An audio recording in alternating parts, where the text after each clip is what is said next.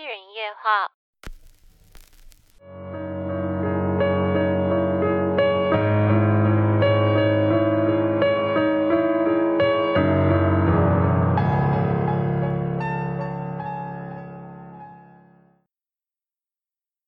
今天这集要来讲述两个故事，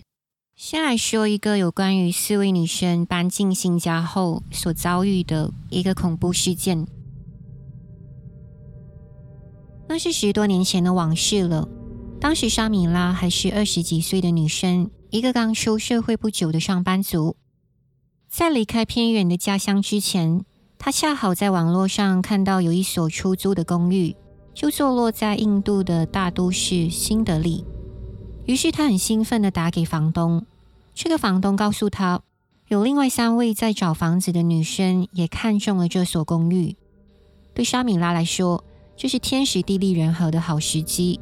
在安排看了房子后，觉得一切都很满意，他就租下了这个公寓，开始跟另外3个室友一起同住。他们分别是伊舒、拉尼和安利亚。那是一所有3楼、2间睡房，还蛮宽敞的公寓。这4个年轻的女生都不认识彼此，从第一天搬进来开始，已经过了1个月，她们还在互相了解对方。不过大家的年龄都差不多，所以相处起来还算愉快。随着时间过去，莎米拉也慢慢习惯了大都市的新生活。在某个星期天晚上，4个女生相约在外面逛街吃饭，回到住处聊天一下，梳洗一下，就已经午夜12点多，她们都想睡觉了。她们的这间睡房有2张大床，而在2张床中间有一个小咖啡桌和1把椅子。当4个人都沉沉入睡之后，莎米拉突然被一阵声音吵醒，她勉强睁开眼睛，看到闹钟的时间是凌晨2点半，然后他发现室友伊舒坐在椅子，双手放在咖啡桌上。莎米拉还睡意朦胧的，也不觉得有什么不妥，只是随口问他怎么在这个时候起来。可是他还来不及听到伊舒的回答，很快又睡着了。第二天早上，因为是星期一，大家都赶着去上班，没什么闲聊的机会。下班后，莎米拉回到家，伊舒和安利亚还没回来，而最先到家的拉尼正在客厅看电视。很自然的，他就跟莎米拉聊起这天过得怎么样。然后他突然想到一件事，就很奇怪的问莎米拉，昨晚是谁醒来还不停开关客厅的灯？想到昨夜的情形，莎米拉就说那肯定是伊舒，因为他看到伊舒半夜起来坐在咖啡桌边的椅子上。拉尼听了耸耸肩，又和莎米拉转开了话题。过半小时后，伊舒和安利亚也回来了。到了晚饭时间，大家坐下一起吃着各自买回来的餐点。这时伊舒看着莎米拉，问她昨晚为什么总是在半夜醒来，还叫她如果怕口渴，可以先在床边放一瓶水。莎米拉听了觉得莫名其妙，因为她虽然有被吵醒了一下，但之后就睡得跟死猪一样了，甚至天亮的时候还按3次闹钟才起床。于是她跟伊舒说，你才是昨晚醒来的人，你还一直开关客厅的灯，打扰到其他人睡觉。这次轮到伊舒目瞪口呆地看着他们，大家开始觉得事情真的有点不对劲了。接着这4个女生经历了她们人生中最诡异的对话。伊舒跟她们说，最近每到半夜凌晨的时候，她曾多次看到莎米拉坐在咖啡桌边的椅子上，包括昨天晚上也是。而且当她醒来发现莎米拉坐在那里，她就问莎米拉在做什么。莎米拉只是说她醒来喝水。听到莎米拉的回答后，伊舒又马上睡着了。但这还不是最恐怖的事情。伊舒非常确定，他在凌晨2点半醒来时，至少有2次看见莎米拉坐在那张椅子，因为他醒来时有瞄了闹钟一眼，而那个时候竟然就是莎米拉看到伊舒坐在椅子的同个时间点。整个情况最让人难以接受的是，根据他们两个的描述，那个醒来坐着的人完全就是莎米拉或者伊舒的样子，可是很显然的，那根本就不是他们。其实在他们刚刚聊到一半的时候，莎米拉已经有留意到阿丽亚和拉尼惊恐的神情，此时大家才知道，原来他们也在凌晨差不多时间被开关电灯的声音干扰。拉尼甚至隐约注意到有人影在黑暗中经过，但当时他以为是其中一位室友起来上厕所，而实际上却是当时所有人都在睡觉。事后他们在住家附近一番打听，才从邻居口中听说，这间房子的上一位租客因为在家中流产而过世，从那之后房子就空置了1年多，所以4个女生是第一批搬进去的住户。听到那样的消息，就足以让他们相信这间公寓有第5个室友的存在。不用说也知道，这4个女生一点都不想再面对如此可怕的事情。之后还不到2个星期的时间，他们就迅速搬走了。只是有好长一段时间，每次当莎米拉想起那第5个室友竟变成自己和伊舒的样子现身在他们面前，莎米拉就忍不住起了一身鸡皮疙瘩。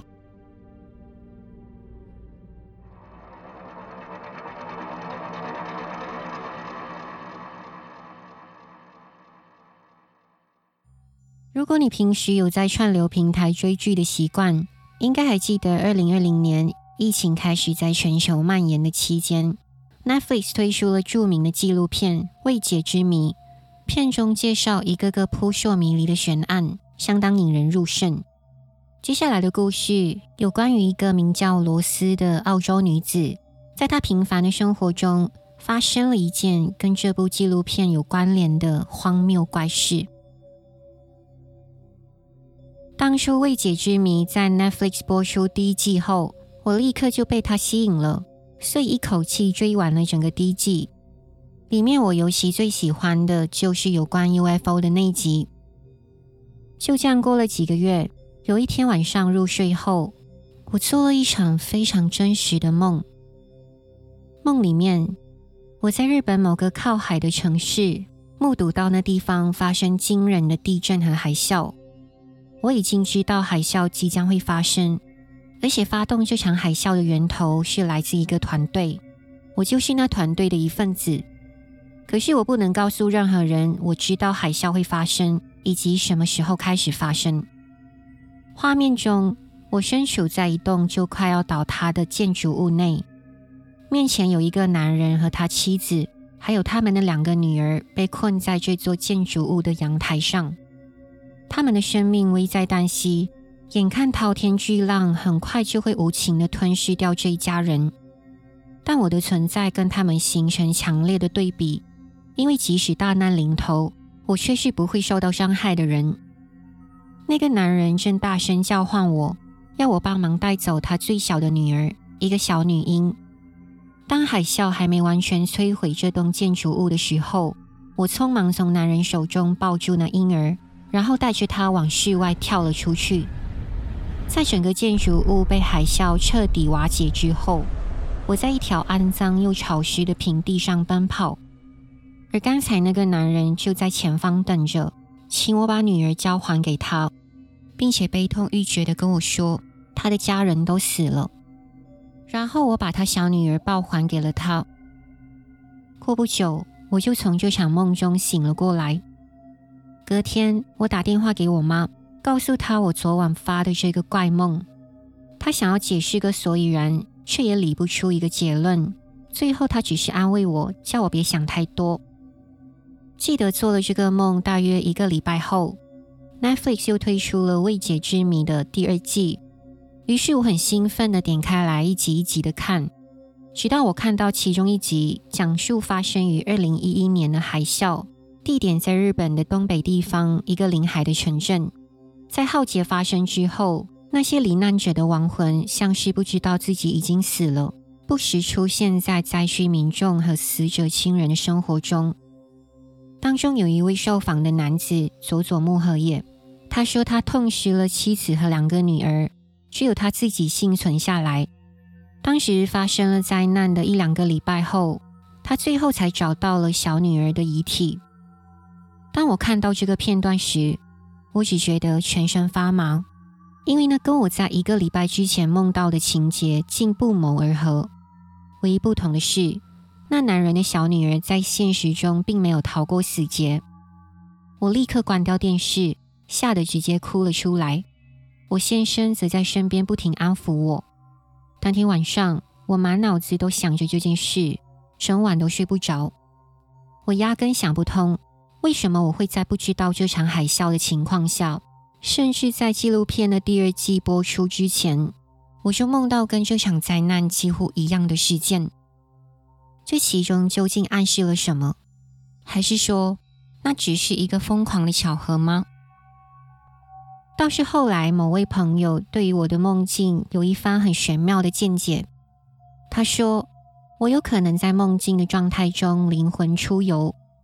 在那个空间里，过去、现在和未来没有明确的界限。他曾经不知道从哪听来的有个说法是，我们的一部分灵魂或能量体保留在现实世界，其他部分的灵魂则连接到所谓的另一个空间。但人们通常对这种事全然不知。可是发生在我身上的例子，似乎是我在现实世界跟另一个维度的部分灵魂不知道什么原因而相互连接，让我在一个阴阳交错之下目睹了事情发生的过程。不管这位朋友的说法有没有确实根据，就算只是把它当作发挥丰富的想象力，我都觉得这是一个相当有趣的解释。虽然这段怪异的梦境对我而言依然像是谜一般的体验。